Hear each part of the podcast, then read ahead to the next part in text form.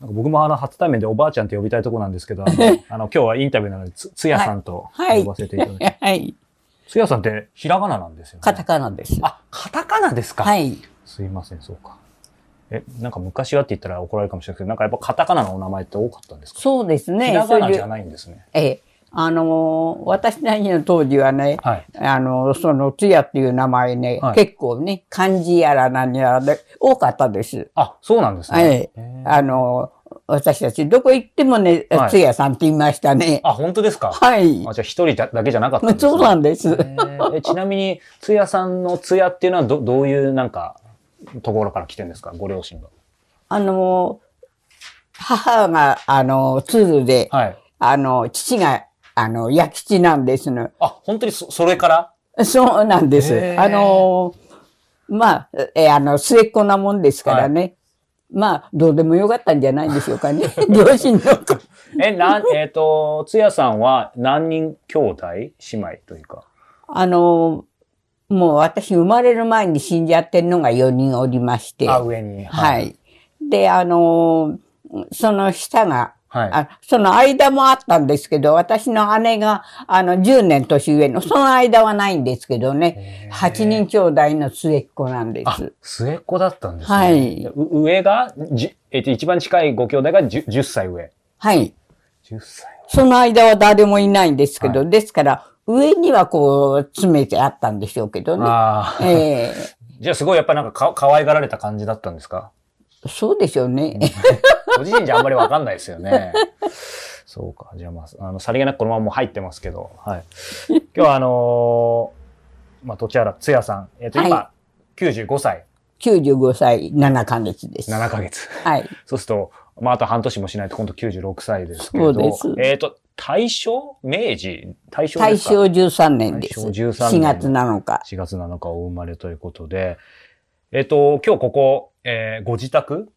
そうです。ですよね。はい。つやさんのご自宅でお話伺ってるんですけども、ここは、えー、葛飾柴又。柴又。ここ、柴又といえば僕、すいません、正直、あの、トラさ寅さんんのイメージしかないんですけえどえ、つやさんからするとむしろトラさんより前から知っていあそうるんでですすよね。はいずっとここですか？お生まれも。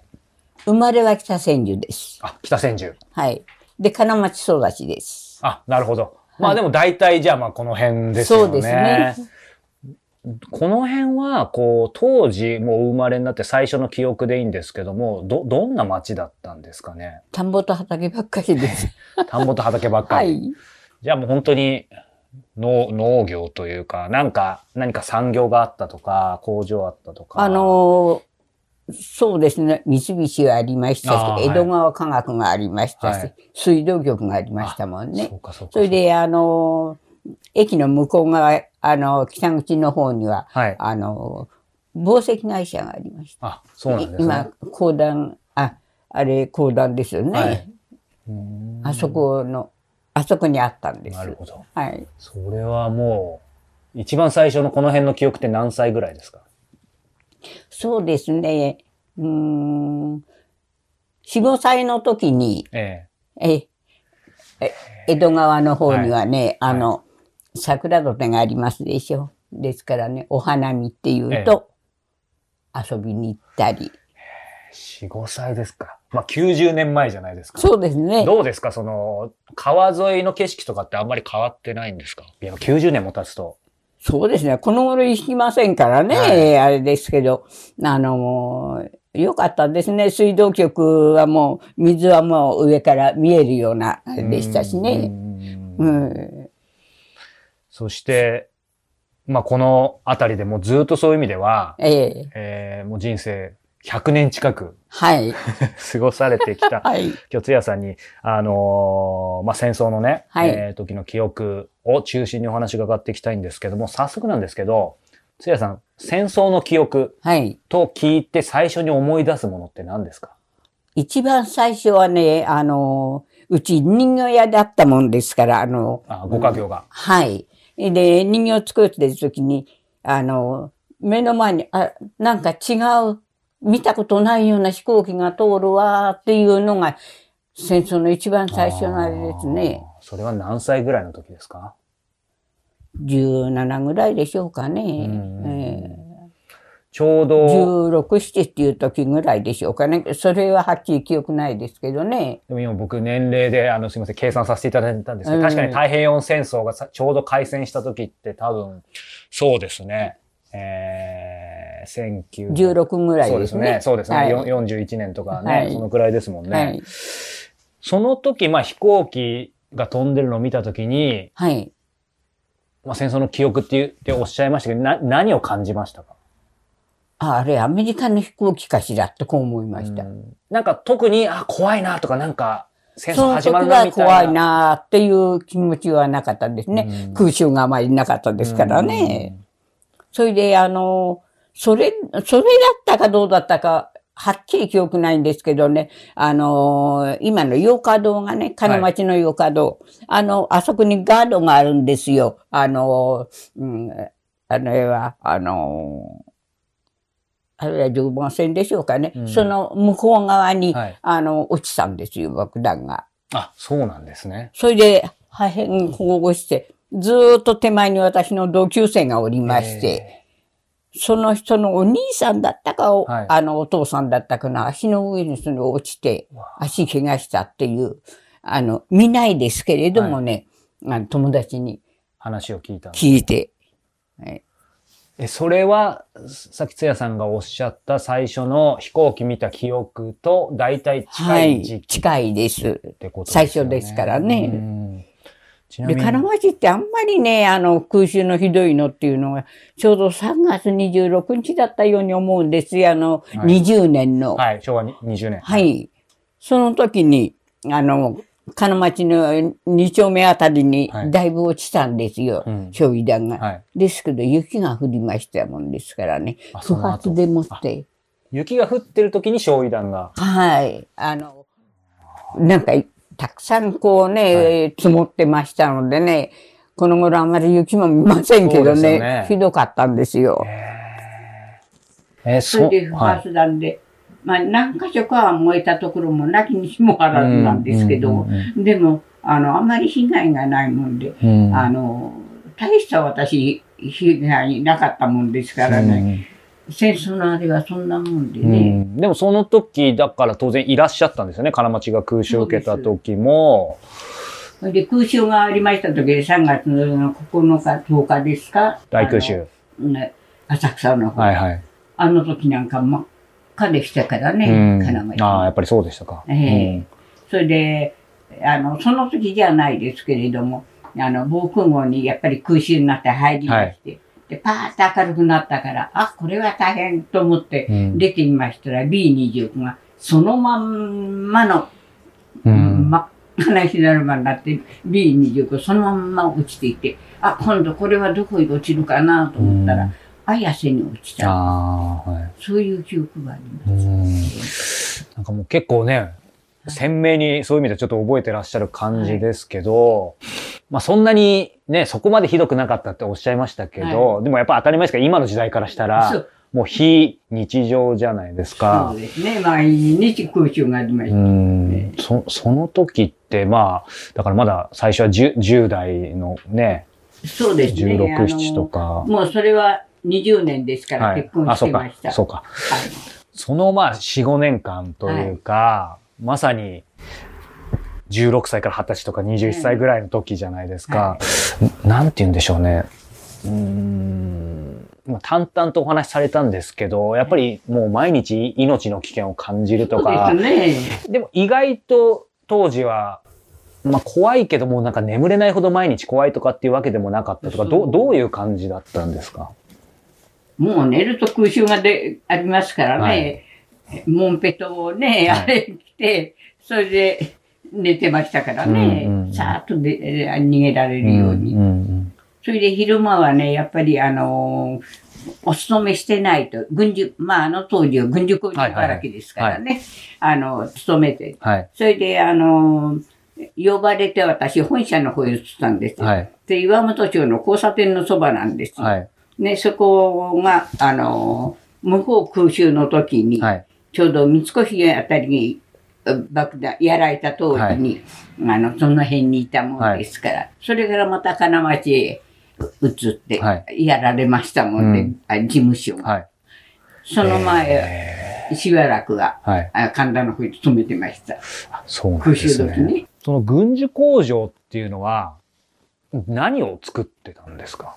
何かわかりませんけど、小さいネジを作ってましたからね、あ飛行機の何かか、じゃ、じゃあ何か知らされないんです知らさね。れません。はい知らされずに、ひでも飛行機の何かって言ってもなんかすごい大きいもの作ったとか、日によって違うもの作ったとか、ど一日どのくらい何を作ったかとかどのくらい。作ってましたかね。それこそ、若い女工さんにははい。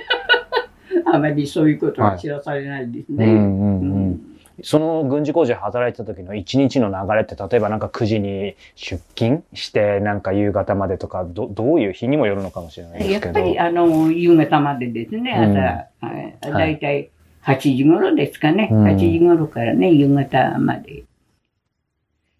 そういう日々がどのくらい続いたんですか？軍事工場で働いてる日々。そうですね。もう、あの、勤めるようになってから、あの、それこそ平和産業ダメですからね、あの、ああ、そうですね。なんてやってられませんそうかはいのでね、それからおお勤めするのには、みんな軍事工場ばっかり、そうじゃないと、あの、やっぱり低身体で取られる、うん。どこやられるかわかりませんから、うんうん。えとにかくそういうところに行って、あの、まあ、一応ね、うん。お勤めしてなくちゃ、まずい時代でした。はい。今はそうですよね。その平和産業っていうことで、その5家業が、えっ、と、うんに人形？はい。っていうことでしたけど、そうするとその時は、えっ、と、ご両親は、はい。その、えっ、と、人形屋をちょっとやめてというか、はい一回止めて、お父様お母様はそれぞれどんな感じになったんですか？あの、父はその時もう亡くなってましたから、ああ、そうなんですね。母と兄はがいやっておりまして、うんうんはいそれで、兄嫁と、はいで、子供が、その、20年までに3人ぐらいおりましたからね。はその子供の面倒を見ながら、うんあ、そうだったんですね。えそうか。じゃあ、その、さっきの話戻りますけど、ご自身にと、つやさんにとっての最初の、まあ、ある意味、戦争の始まりは16、7歳ぐらいの時はいとおっしゃいましたけど、なんかその時の、うーん飛行機を見た時のその前後というか、なんか街の空気とか国の空気というか、なんかもう戦争始まるぞみたいな感じだったのが意外と、もう始まっていたんでしょうね、はい。最初なんでしょうから。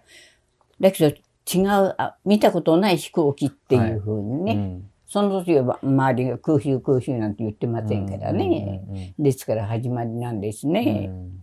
その時、あ、これから自分の人生どうなるんだろうとか、なんか、生きてけんのかなとか、まで結構考えたのか、意外とそそこまでは深く考えなかった。そこまでは考えないですうね。んそうか。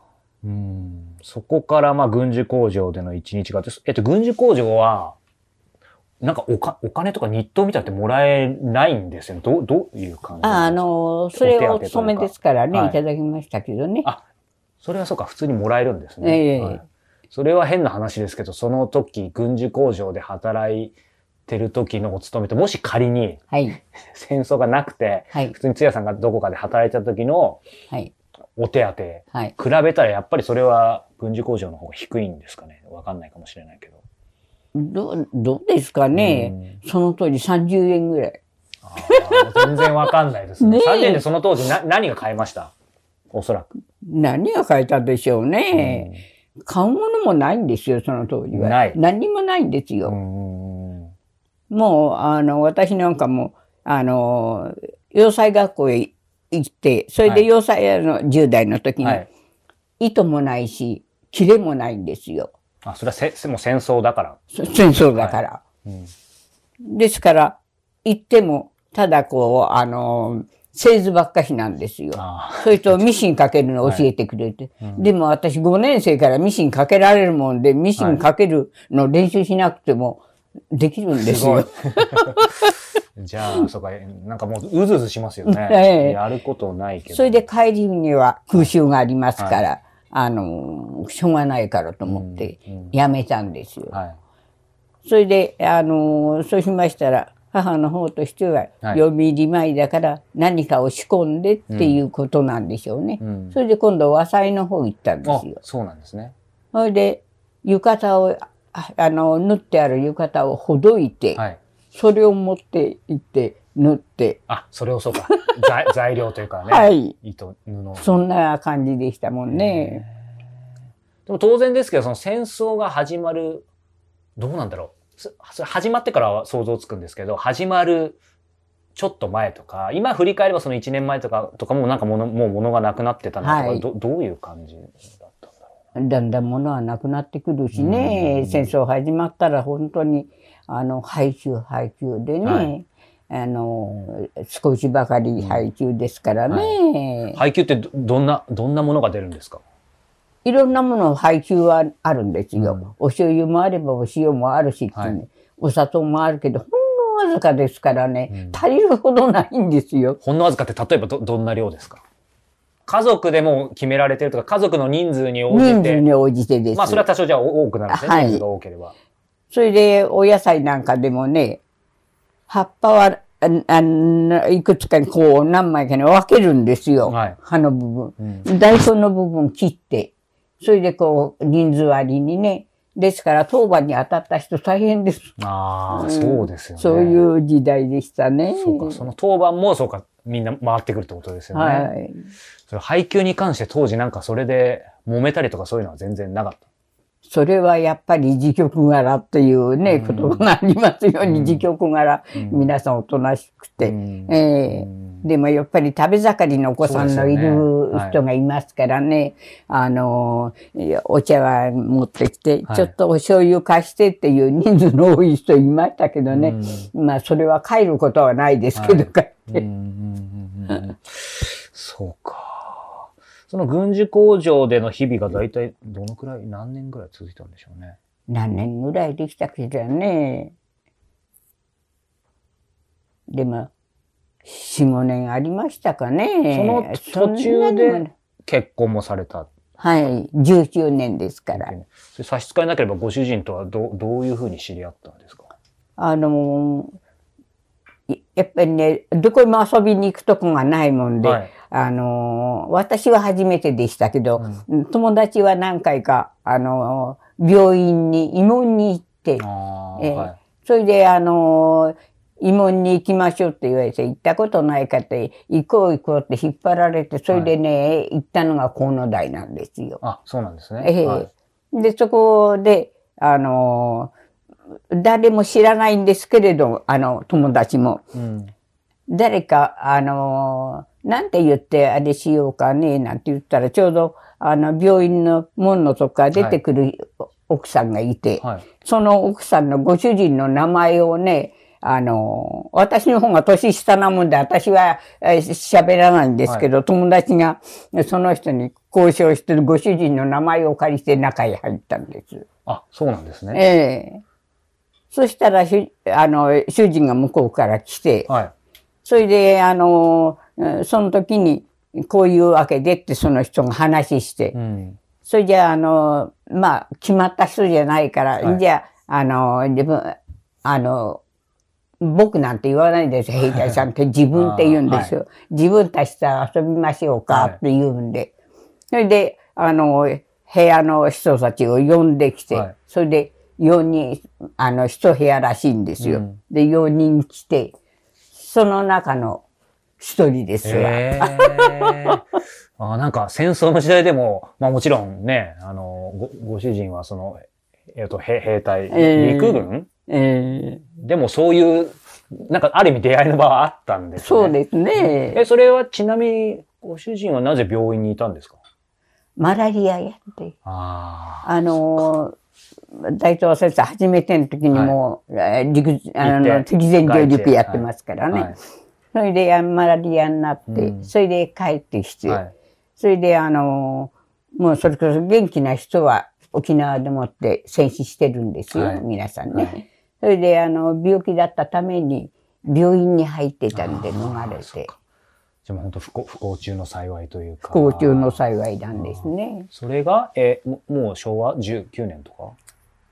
そのくらいなんでしょうね。うんこれ、あの、それでも現地の人たちは、はい。皆さんよくしてくれたそうですよ。あ、そうなんですか。えーあの、病院にいるときに、はい。なんか栄養になるからって、あの、スープを持ってきてくれる、あの、現地の人ね、はいはい兵隊さんじゃなくね、そういう人がいたって言ってましたね。そうか。それで、バナナを持ってきてくれたりっていうんで、あの、フィリピンの方にいましたので。うんだからね、帰ってきてもあんまり食べ過ぎたからバナナ食べたくないって言ってましたー、もうそうか、その思い出があるわけですよね。そうですね。そうか。じゃあ、ご主人は、そのつやさんと知り合われて結婚もされて、そういう意味では、その、まあ、療養というかしながら、もうそこから、えっ、と、戦争には出なかった感じなんですか？そうですね。一応ね、あのー行くことになって、結婚してからなんですけれども、あのーまあ、兵隊さんたちが、あのー止めに入ったんですって言って、うんなんか嘆願書出したんですって。そんなんで、一応ね送別会やったんですけれども、あの、行かずに済んで、じゃそんなんで助けられて。もう本当幸幸運というか。そうですね。割と、はい。そういう点ではうまくこううね、んですよね。本当そのたった一つのそれが、こう、生死の境を分けるわけですよね。そうですね。その単眼出るか出ないかの時に、つやさんもご結婚されてたんですか？はい。け結婚したばっかりでね、その時出れば、もう、あれです。その、代わりに出た人亡くなってますから。なんかその時、ね、あの、結婚、ご結婚すする決断とか、なんかど、どういう気持ちだったんですか？つまり今の話じゃないですけども、ご主人ひょっとしたらそのまま戦争行って帰ってこないかもしれない。ええもうね、皆さんそうだから、やっぱり覚悟しながらね。うんうんそして結婚してからも、えっ、と、軍事工場はちょっと働いてたんですか？働いてました。うんえその、なんか結結婚って言ってもね、今と違ってもう、だから19とか20歳で結婚されてるわけですよね。えそうです。その時なんか、妻として。昔の言葉で、昔の年です。はい21で。あよくね、あの、21で、あの、っていうことは、あの、母親がよくうね、ん。21になったら、なんて自分が早かったもんですからね。そうですね。はい。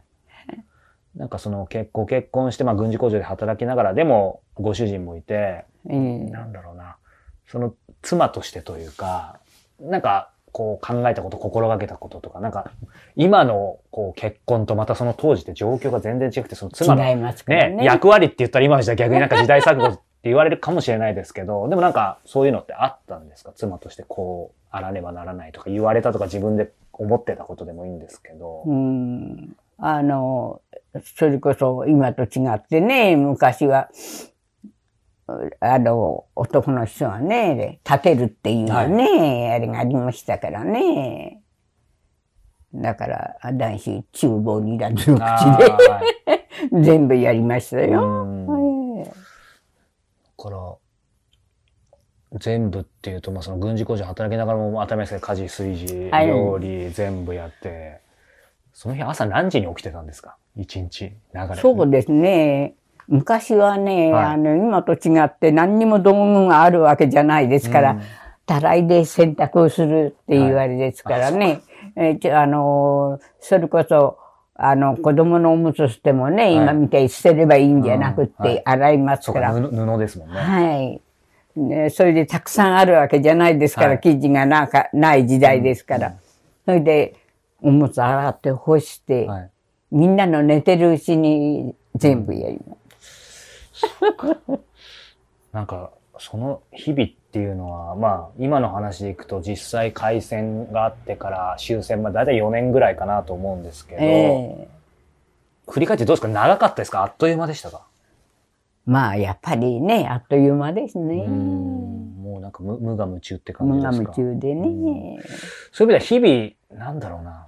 まあもうそれこそ70年以上前のことですから、難しいかもしれないけど、日々何を考えていらっしゃったのかなっていう、その時代。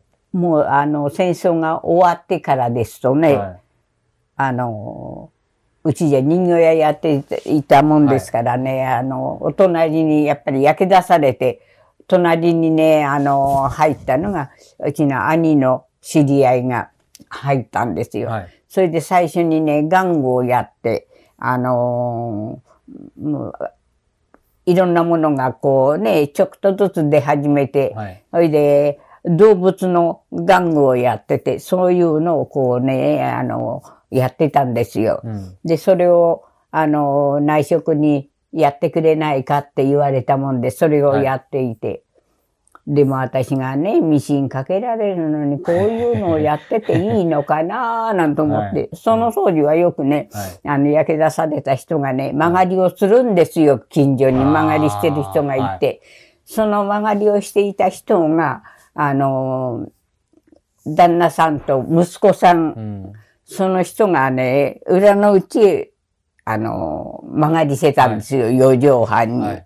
はいで、そこでレンコートをやってたのがね、三越のレンコートなんですああ、およっ。しおっしゃってましたはいね。。で、それをやっていたんで、はい私はこの人形さんのこの玩具やるよりこっちがいいと思って頼んで、そこはでい教えていただいたんですよ。へそれで家が見つかったもんで、はい引っ越しをするので、はいその人が、あの、本元をし、あの、紹介してくれて、それが、あの、あの、五反野なんですよ。あえあの、そこのね、はい。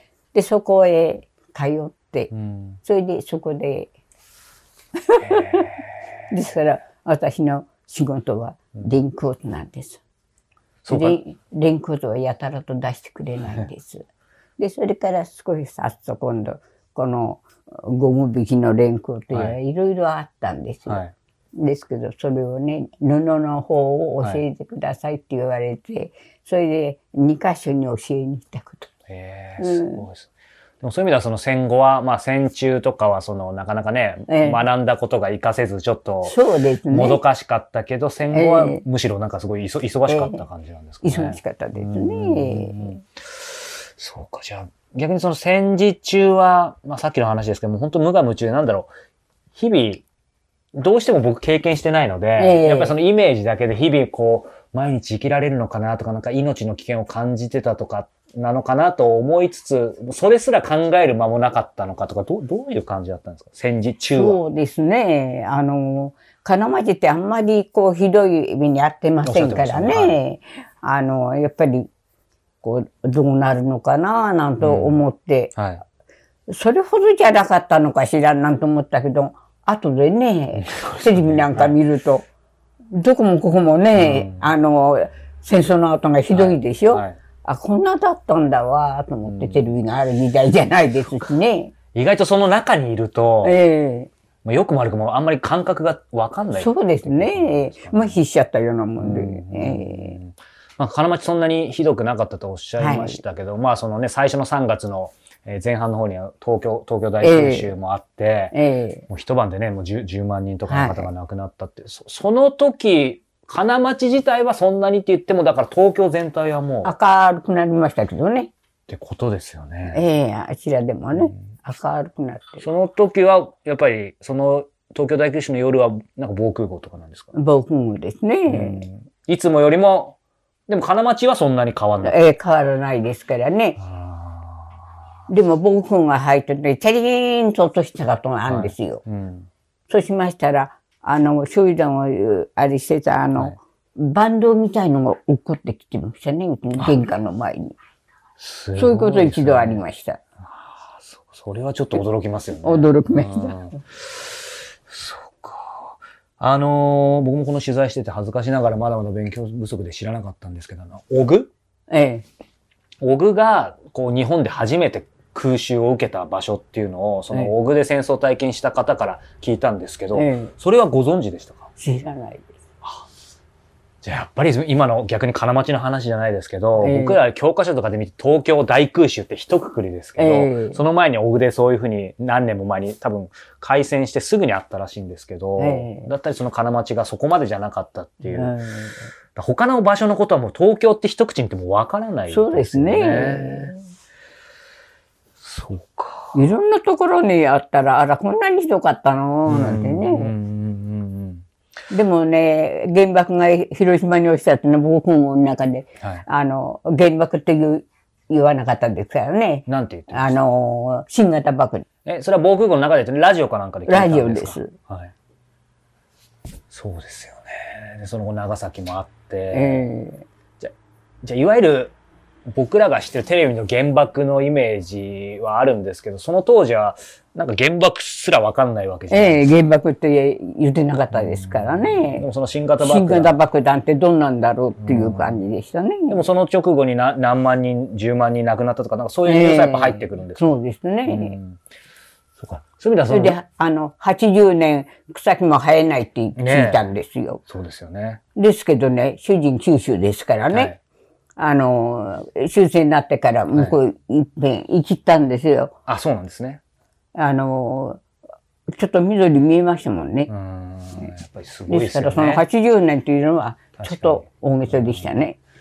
でもそうね、それだけまあでも地球というか自然の力っていうか、ええ実は僕も広島に住んでたこともあって、ああそうですかい行ったんですけど、当然、ちょうどね、それこそええ80年、まだ経つか経たないかですけど、ええまあ戻ってますもんね。ねそうか。まあそんな中で、こう、つやさんの中で日々戦時中の、まあ支えっていうのは何だったんでしょ支えね それこそ、ぼーっと生きてね。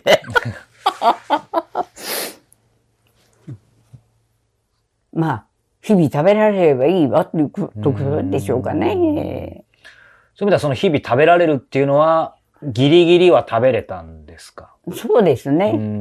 なんかね、本当に人によってはもう全然本当に食べるもんなくて、そうですね。まあ、僕が昔伺った方って、まあ、それこそ広島の方だったんですけど、やっぱりもうなんかね、昆虫とか食べたりとか、ええ草とかってええおっしゃいましたけど、松屋さんはそこまではなかった。ええあのー主人が買い出しに行ってくれましたからねそう。か。ええうちのここの長男はね、配給のお芋は食べないんですよ。あ、そうなんですか。まずいから。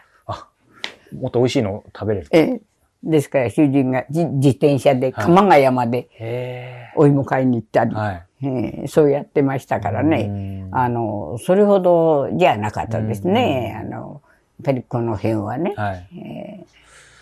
なんかその中で、まあ、つやさんが実際ね、ご自身が作ってたんだと思うんですけど、その当時の、うーん、なんか、献立、なんか今思い出すとしたら何がありますか？その貧しい、貧しい、苦しい中でも、なんかちょっと贅沢こんな感じだったでもいいんですか、うん。あの、お砂糖がね、はい。ご飯の代わりに配給になったことあるんですよ。えー全然想像がつかないですね。想像つかないですよね。はいはいそれでね、あの、カルメ焼きこしらえ、お砂糖で、子供のやつ、はいはいはい。そんなのとか、はい。で、あの、粉なんかでもね、はいあの、あれ、大豆の粉ね、はい。でも大豆の粉したらきな粉ですよね。うん。ですけど、脱脂大豆ですからね、あ粉そのものがまずいですよ。ーもう脱脂ってつく時点で美味しくなさそうですね。は いですから、そんなの捨てちゃってね。うんそれで、あの、まあ、主人ちょっと何か、あの、ええさえね何かこう開いるの好きなもんでね。で、あの、木の箱割れして、ブリキみたいなものをやって、うん電気をと、そのくらいね、できんですやったせい製鉄にいましたかあそうら、なんですね。それでもってパン焼きこしらえてくれね。ごい。器用なね。そうですだねったんですね。そんなのやってくれましたけどね。うん。そうか。なんか、今のお話、まあやっぱりね、つやさんがその前向きで、まあええぼーっとっておっしゃいましたけど、すごい、今の部分だけ聞いてるとあんまり戦争を感じさせない、なんか日々があったのかなと思いつつ、当然ですけど戦時中で、うんなんかなかなか思い出しにくいかもしれないですけど、なんか本当にすごいもう、まあこれが本当に一番辛かったとか、まあ体験でもいいですし、なんかエピソードでもいいんですけど、もうそれこそ死ぬかと思ったでもあるかもしれないし、そういうことじゃなくて本当に一番苦しかったっていうのはどんなことですか？あの、苦しみじゃないけど、びっくりしたのが、その B20 が真っ赤になってね、そのまんまの形で落ちていくと、これ、あーと思って手叩いたんですよあ。ーですけど、さあ、これはどこに落ちるかなっていうのがね。もうそれじゃあ今でも鮮明に覚えてるんですね。ええもう映画のワンシーンじゃないですけど。敵国なわけですもんね。えそっか。当時、うーん、なんだろう、つやさんの、そのまあご主人や、まあだから息子さんはそうか、えっ、ともうすぐ生まれ、お生まれになった。えその後ですからね、はいはい20年のね、20 10月で。そうか、戦後ですね。戦後になりますね。じゃあまあその前か、えー、その、16歳、17歳で開戦してから終戦までの4年間ぐらいで、まあ、日々いろいろある中でなんだろう、ご自身の、なんかつかの間のひとときというか、なんかこういう時間がちょっとほっとしたとか楽しかった、まあ遊び、趣味の時間でもいいんですけど、そんなのあったのかちょっとわかんないですけど。えー、趣味の時間、趣味なんてね、10代の時、お花行け、行けばな、習いに行ったっていう、せいでそんなものぐらいで、はい。うん、それこそ洋裁学校もそういうわけ、はい、和裁の方もそういうわけで、はい、あのー、うん、それこそできない時代でしたしね。はい、それで帰りがけに空襲になっちゃいますからね。帰りがけに空襲。へえ。空襲ってどうですか？その特に終戦の、まあ、直前20年とか19年あたりはもうなんか毎晩のようにだったのかとか、ど、どういう感じだったんですか？もうしょっちゅう空襲ね、うん、夜に限らずね、昼間もありましたしね。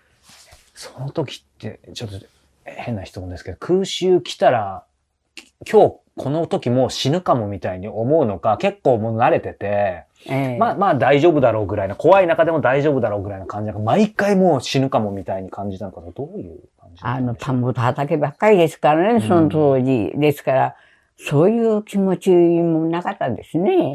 命の危険までは感じなかった。ええー。ねその辺がね、当然僕も体験してないんでわかんないし、まあある意味麻痺してたのかもしれない、麻痺してたんですよね。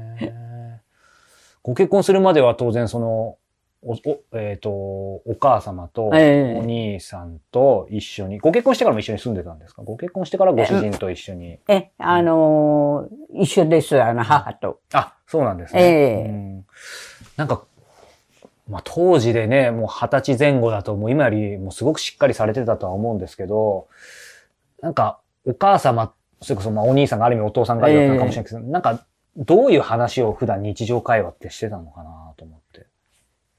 日常会話ね。それこそあと子供だったら、今だったらもうお母さん大丈夫なのかなとか、なんかいろいろ心配だったりとか、そんなことなくて、えー、むしろお母さんを支えるぐらいの気持ちで頑張ってたのかとか。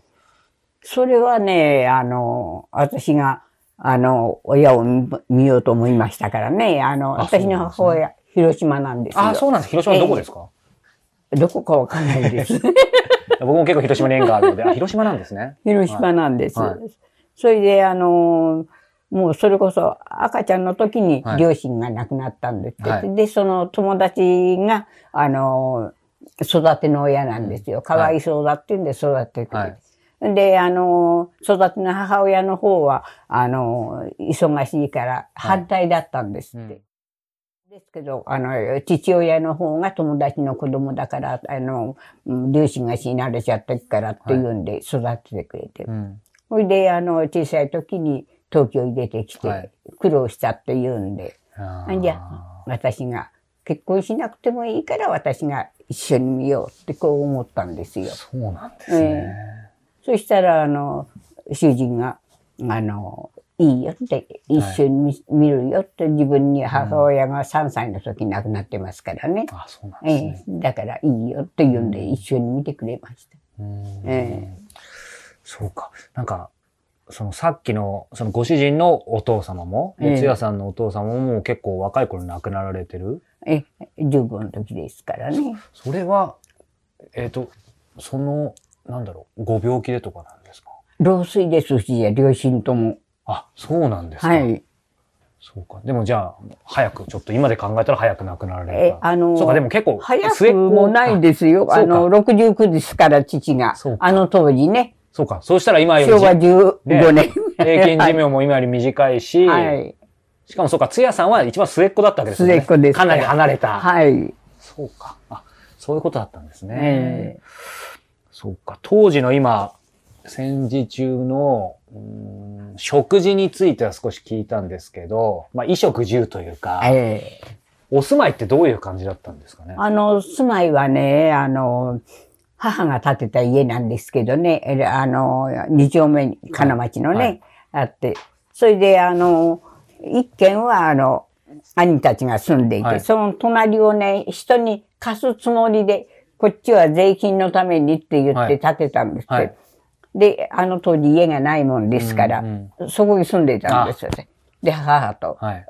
あ三人で、はいあの、そういう生活も長かったんですもけどね。そそれは運が良かったですね。そういう意味で一件があってね。そうですねうんじゃなかったらよそに曲がりするとかねそうねええそういうことになりますけどね、そういうことなくて済みましたしね。さっきおっしゃったように、その当時特にね、戦後間もなくはもういもうや焼け野原みたいな感じだから、ま、曲がりが結構いっぱいあったそうですよわけですよね。ええ。そうするとやっぱりいくら助け合いって言ってもみんな肩身狭かったりとかいろんな思いされてた方いるんですよそうですよねうん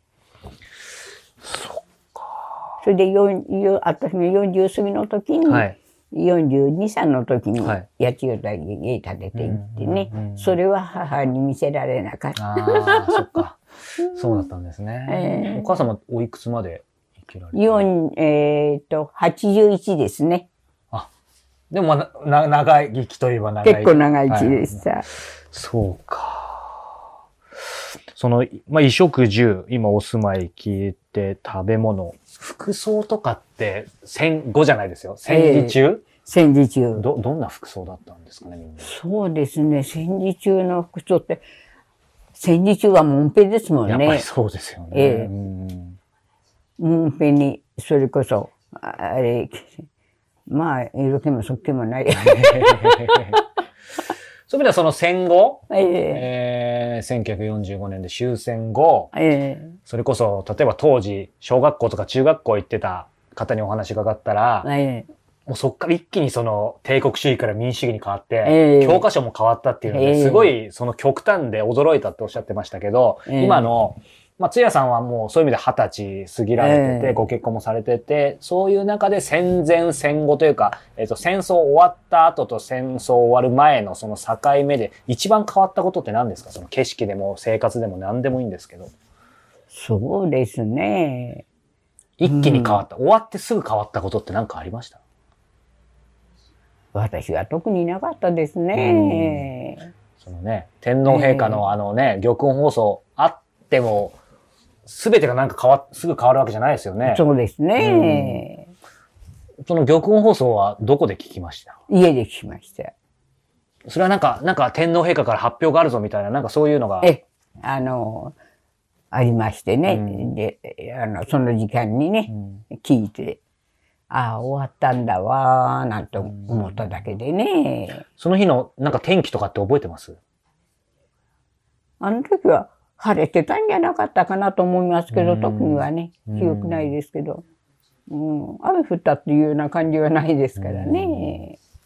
まあその玉音放送も当然ラジオだったわけじゃないえ、ですか。ラジオですから、ね。先ほどの新型爆弾もラジオ。えということで当然、まあその当時はラジオ、まあ新聞もあったと思いますけど、ええうーんとラジオでいろんなニュースを得ていたと思うんですけど、一番つやさんの中で印象的だったニュースって何ですか、当時？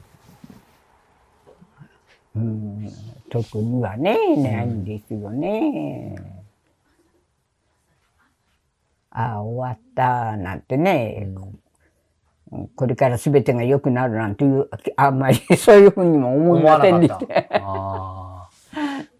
でも、すごい暗いって感じでもな、どどういう感じですその終わった時。ああ、終わっただけ。終わって、なんかね、あの、裏の人じゃないけど、あ裏にいた人がね、はいああ、これで、あの、帰ってくるわ、なご主人やっぱり出てますからね、ああ、これでもって、お父さん帰ってくるわ、なんてそう言ってましたけどね。うん。ええまあ、そんな感じでしょうかね。その、まあ当然8月15日ですけど、その前にもう戦争がそういう終わるかもとか、ええ。えーまあすごい実は負けてるとか、ええ。なんかそういうのっていうのはつやさん入ってきてたんですか？あの、こうね、だいぶあれだけど、でも負けるような、負けると思っておりませんでしたね。みんなそういう風潮ですからね。じゃあもうその玉音放送まで、ええそんなこと、やっぱそれこそ思ってなかった。思ってませんでした。そういう意味ではちょっとお驚いたというか晴天の霹靂みたいな感じ。ええあ、終わったっていうあれでもって、負けたのかしらん、勝ったのかしらんああ、そうか、まずそうか。とりあえず終わったけどそうか。まさか、ま、負けたとかまでも、それまで情報はじゃあ入ってこなかった。ねえ、あの、玉音放送終わったっていうことでうね。んうん。だからね、あの、あれは、敗戦記念日で。そうですよね。ねえうんその負けたっていうのは、つやさんの中ではいつ分かったんですかね？まあ、すぐ分かりままあ、したけどそうですよね。ね。その時、ご自身はどんな心境だったんですか？その負けたっていうことに関負けて、あとどうなるのかな、なんて思って。それで、あの、まあ、主人も、ちょっと、あの、残務整理で残って、皆さん返して、それから帰ってきましたからね。うんあの、9月になって帰ってきましたかうんうんうん。皆さんそれまでこう返してね。はええ、ご主人は一回ど、どこかに働きに行ってたんですか？それ軍、あ軍、陸軍に。その病院で一回ね、あの、ええ、あの、ずーっと、ああの、今度、あの、やっぱり河野大の、あの、連隊に、ああ、そっか。はい、そこで配配置されてて。はい。で、そこで、やっぱり、ね、あの、まあ、何部隊、73部隊してましたからね。えーそんなにあるんですねそっか。あれですよね。だから8月15日で一応戦争終わってますけど、そのご主人にしてみたら、まだ9月まであったりと そか、人それぞれで全え然、ーそうですね。そうそういう意味では、つやさんが戦争終わったのはいつなんですかね？つやさんにとって。うーん。そうですね。うん、流れでもって、ただ、スーッと来ただけのもんで、えーあまり辛い思いもしませんしね。やえでもその、なんかようやく終わったなって実感できた、なんか出来事、エピソード、ま、なんかこんな食べ物が今まで入らなかったの入ったでも何でもいいんですけど、それはね、あの、それこそ、あのー主人が、時計や、時計は、腕時計を買いに行こうなんて言って、はい。それで、あの、買いに行くときに、まだ学校行ってないぐらいな小さい時に、あの、ここの長男がね、ああ、息子さんそのはい時に、あの、途中でね、八百屋さんの前を通ったらね、バナナを売ってたって言うんですよ。バナナなんかもういくらでも食べられた、えー前はね。そうですねですけど戦争中から全然そういうものなかったもんで。で、バナナがあったんで、時計買わないでバナナ買ってきたって。それで、あで、ここの長男がそのバナナ持って、あはい。こ食べ方はわかんないんです。はいこうやって持ってこうしてました。で、メヒカでで 食べて、それがね、あの、そんな通りね、食べ物のね、えでも先ほどね、そのご主人が、えっ、と、フィリピンでしたっけ、えいただきのそのバナナ。ーバナナ。やっぱりバナナが何か一つね、つやさんにはなんか、ご家族にいろいろ一つのなんかありますね。そうですうね。ん当時その戦争中、すみません話が行ったり来たりしますけど、戦争中のなんかタブーというか、禁じられてたこととか、これは口に出しちゃいけないとか、気をつけてた、なんかあります？うん、そういうのはあまりないですけどね。なんか、どうしても僕もその映画とかいろんな本とか読むとね、こえう、やっぱ、国とか天皇陛下の何かを言ったりとか、何かあるとそれでなんか叩かれてどっか連れてかれたとか、え非国民だ、みいたいう。な。ね、非国民っていうことありますからね。うんまあ私なんかそういう経験はないですけどね。周りでなんかそういう連れてかれちゃった人とか、すごい活動、反、反活、反戦的な活動をされてた方とか。うん、そういう人も見たことないですね。じゃあ当時はでもそうですよね。じゃあなんか、ご家族で、なんだろうな、さっきの話戻りますけど、ご主人かもしれないですし、結婚前だったらお母さん、お兄さんとかと、なんかこの日本がどうなるんだろうとか、実は戦争が負けてんじゃないかみたいな、なんかそんな会話も別にない。ええ。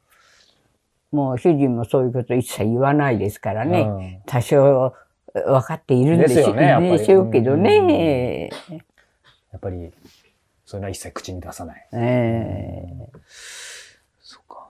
ご主人と戦時中に戦後の話したことあります？もし戦争があん終わったら。まりないんですね。うんええただこうね、あの爆弾が戦地でね、はい爆弾が落ちた時にこう、ファーっとあの、土盛り上がりますよね。はいその時に、あのーこう、埋まったんですって。もう一人、あの、二人。はい。それ、あの、主人の方を一生懸命あれして、出してくれて、相手の方亡くなったんです。あ、そうなんですか。ええ手分けして出せばいいんでしょうけどね。あの、やっぱり、あの、主人は割と優しいから、うんきっと、まあ、兵隊さんたちにも優しくしてたんでしょうね。それで助かったって言ってましたけどね。よくそういう危ないところをね、助けられたようなあれがね、あるんですよね。でもさっきのその嘆願書もそうですけど、えだから本当にその、ね、か紙一重というか、ええ。なんか僕らもう孫、孫の世代としては、ええ。そのね、松屋さんや皆さんがやっぱり一人一人が生きてきてくださったから今があるっていうのは、ええ。頭では分かってるんですけど、ええ。でも今の話聞くと本当にそうですよね。そうですね。そこでそのご主人が、もしね、あの、掘りお、掘り起こしてからええ。砂やってもらってなかったら、えってことですよねえ。そういうことですよね。息子さんも生まれてないってことですよね。はいそっか。生と死は紙一重っていうのがよくそういうところでわかりますよね。本当そうですよね。そして、そうか。まあ、物がどんどんなくなっていく中でってありましたけど、物価とかってやっぱ上がってったんですか？戦時中は。物がないから物価上がるのかな。物がい。ないからね、うんもうね、あの、着るものを出すんですよ。ああ、はい。あの農家の方、娘さんいますからね。はいそうすると、着るものが欲しいけど、着るものは売ってませんからね。そうか、そうですね。ですから、当時、かあの、タケノコ生活って。一枚ずつ みんな薄着だったんですね、そういう ですからね、あの、やっぱり若いうちは、あの、こうお正月なんかっていうとね、着物を作ってくれるんですよ、親はね。うんうんあの、そうしますと、そういうのが着れる時代じゃないですしね。ですから、もんぺばっかりで。うんで、今度戦争終わってから、あの、何をして、皆さん兵隊さんにみんな行っちゃうから、はいあの、農家の方も大変ですよね。うんあの、作る人が年寄りと女の人じゃね。ですから物がないのもね、当たり前のことでね、やっぱりこれは切り抜けなくちゃいけないと思ってね。えーそれで着るものも、あ、あの、時期が変われば変え、はい。変えるんだから、でそう思ってこれ脱いで、うん。それで買うんですよね。うん。お金も添えるんですよ。ですけど、着るもの、あ、そう、肝心のこと。を、えっ、と、そのご結婚されたのは昭和何年 ?10 昭和20 20 19年。です。19年。ですか？19年の、ね、5月25日です。その日は、えっ、と、役所にやっぱり入籍届、どう、どういう感じだったんですかあの、もう、やっぱり、あの、軍隊の正面もいて、それで、あの、入籍して、あの、九州の方送ったんですよ。えっ、と、九州。あ、そっか。えっ、と、天草ですからね。ご主人が。えええ、でも、ご主人も一緒にいたんですよね。ええでもその、なんかその入籍のそ、そういうのは向こうにも送んなきゃいけないっていう。ええそうか。そ、その日、その日ってどんな感じだったんですか？なんかお祝いしたとか、そういう戦争のえあのね、やっぱりね、あの、どうしてもね、格好はさせたいらしいんですよ。そうですよね。ねそんなんで、あのもう式場に行くわけじゃないですから、家で、もうそういうのいいっていうのに、やっぱりね、あの、うん昔あ、あの、振袖じゃないですけど、留め袖で支度をして、はいで、あの、金町に葛西神社があるんですよ。で、葛西神社行って、帰ってきて、今度すぐ脱いで、頭も取って、それで、洗って、もんぺに着替え。ですから、ほほんのわずかな間、その時、写真とか撮れたんですか？写真撮りました。えー、じゃあそれは今もあるんですね？あるんです。後で見たいな、ちょっと。えーどこにしまっちゃってるか、写真だらけなんで。でも撮ったのはそうか、確かだったんですね。じゃあそれがまあ、結婚された日で、まあある意味結婚式でもあるってことですね。その後、それこそ戦争終わってから改めて結婚式したとか新婚旅行行ったとかあるんですか？ないです。うんえもうその後もそうですよね。ええ必死ですよね。そうか。終戦後、えええまさにその8月15日の後から、まあ本当にね、東京も何もないような感じではあったんですけど、とは思うんですけど、まあいろいろご苦労されていく中で、などういう感覚だったんですか？なもう本当何もないところからもう一回始めるんだみたいな感じなのか、もうずっと終戦前から、もうとにかく淡々と毎日必死に生きてたのかとか。まあ、そんなで、ね、江戸川にね、じゃがいも、江戸川の河川敷やって、それで、台風が来て、それダメになっちゃったってえーじゃがいもとか育てたんですね。じゃがいも植えて。えねえ。まあ戦後はいろいろそういうね、あれやりましたよね。あとは子育てですもんね。ね何かしながらね。はい。で、私が連行とやるようになったのも、やっぱり、あのーお勤めすると家守れませんからね。はいはい。それは家に持ってきてやれるんですよ。そうか。はい。そんなんではい、子育てしながら仕事をして、それで、こう、あの、夜中までやっはい。すごいな。頑張ってね。はい、どうです？もうそこから、なえ75年ぐらい経って、えはい。まあ本当僕もたくさん戦争体験した方からいろんな方から聞いて、人それぞれなんですけど、人によっては、こうその戦争終わるまでの、ええ。やっぱり時間があまりに濃かったので、えもうそこから先の70年ぐらい、今日至るまではなんかある意味ギフトというか、ええ。プレゼントで生きているっていう感じの方もいたんですけど、つやさんはその後の75年っていうのはど、どんな感じなんですか？今も続いてますけど。ええそうですね。うん。子供を学校やってっていう。でも私はね、勉強しなさいって言わないたちなんです。あ、言わないんですね。言わないです。なぜですか？あの、自分が、ね、自分の頭でうんやりゃいいし、うんどういうあれかわかんないし、うんやれって言われてやれるもんじゃないと思ってね。確かにええそれでね、こう、あれ、ここのような、あれなに、これなにって、こう、疑問を持つことだったんですよ。それで学校に入、あの、だから学校に入るときに。名前を書く、それだけで。で、あと、あ、これは覚えておいた方がいいかなと思うと、新聞なんか見ると切り抜いてパッと貼っといて、うんそんな感じでね。それで学校行って、幼稚園も行きませんから、行ってませんからね、うん。幼稚園も行ってないし、何にも教えてませんからって、はいうんって先生に言って。で、先生もいい方でね、幼稚園行ってても、一学期一緒ぐらいなもんですよって言われて、へー。でも成績良かったです。すそしたらね、皆さんに漫画の本を貸してくださったんですよ。先生が。へそれで、あの、うちの息子には疑問っていう本を貸して。ー。おですから、あれなに、これなに。でね。で、先生も、あんじゃ疑問を取ってやろうっつってね。ーうんあ本当にそういう少年だったんですね。へー素晴らしい。でもどうでしょう、こう、まあその戦争体験、強さんされてきて、まあそんなに私はっておっしゃいますけど、やっぱり今からしたらもうすごい壮絶な体験だったと思うんですけど、まあご自身自身が感じたことでなくてもいいんですけど、やっぱりその生死の狭間ええを生き抜く上でなんか最後の最後に人に必要なものって何だと思いますか？そうですね。やっぱり気力でしょうかね。私ね、病気してしないですけどね、はい。怪我しましたでしょ。はい。その怪我治っちゃいました。あの、階段は登る、あの、登るよりはちょっと無理でしょって、はいあの、言われたんですよ。ですけどね、あの、あ、そのこ骨折されたの骨折で、何年前ですか？えー3年ぐらい前です。今、ふ今普通に歩いてますよね。はい。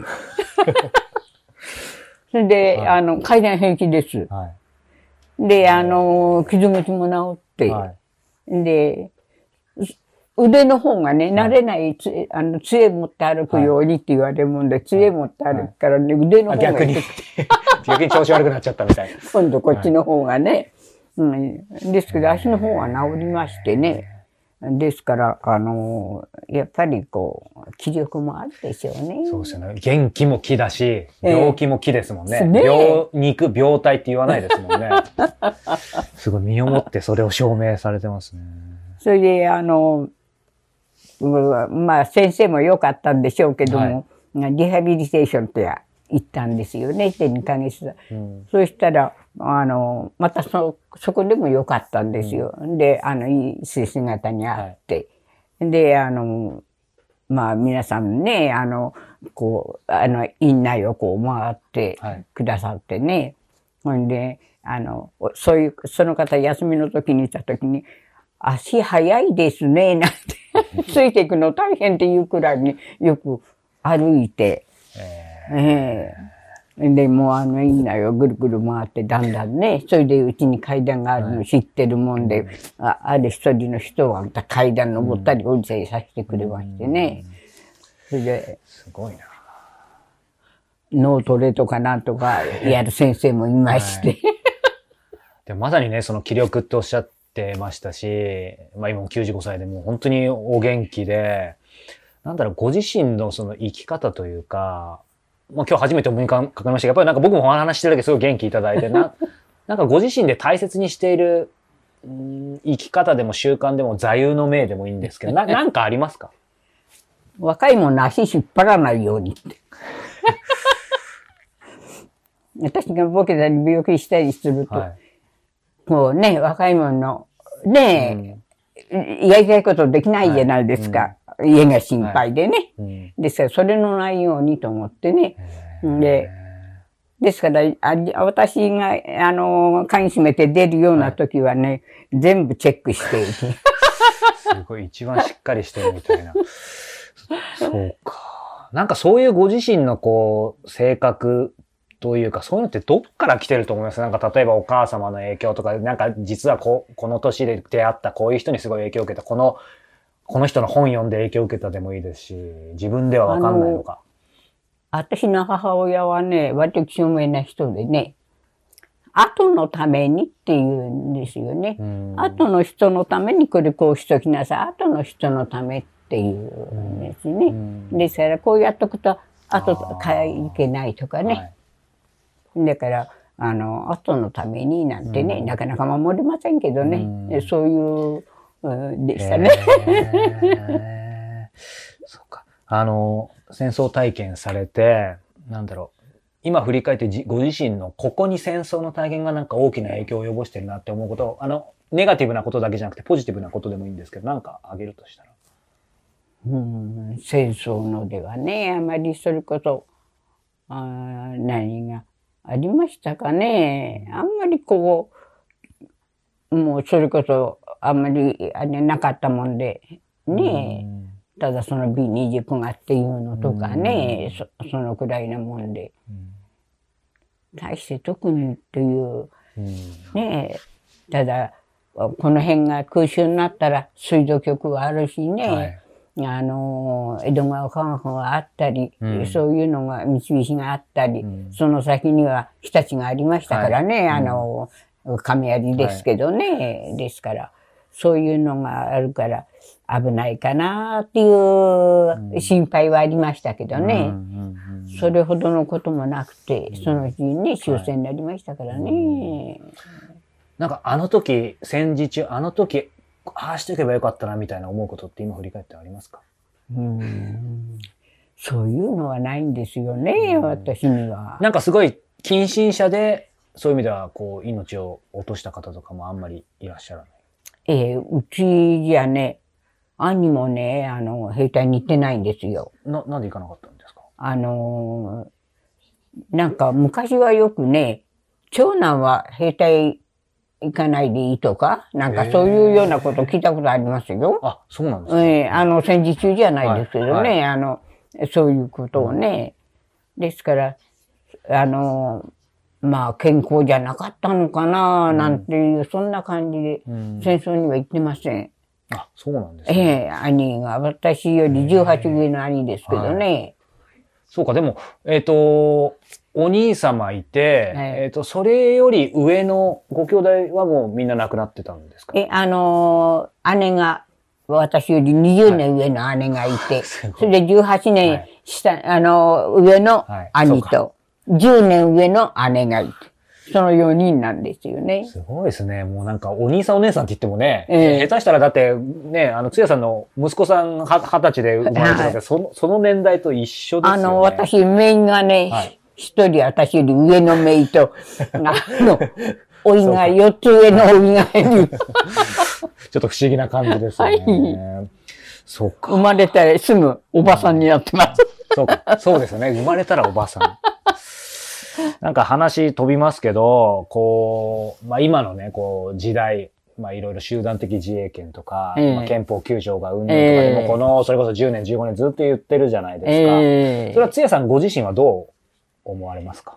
そうですね。ど。やっぱりこう、戦争の、あの、こうテレビなんか見るとね、やっぱり学徒出陣なんて気の毒なもんじゃないですか。そそこまでね、教育した親のね、気持ちね、それをそれこそ、もう、帰ることなく飛びんでいくんでしょ？そういうことは絶対嫌だと思ってね、男の子がいると、うちに男の子がいるとね、もう抱きしめちゃいますね。もう戦争にはやりたくないってね。で、やっぱり僕も子供いるんであれですけど、なんかそのお孫さん、だからひ孫さんとか見てると、もちろんこの今平、まあ一応平和の世の中ですけど、その自分、ご自身が小さい時の、で重ねちゃう時もある。ええそうですね。それはどうしてもありますよね。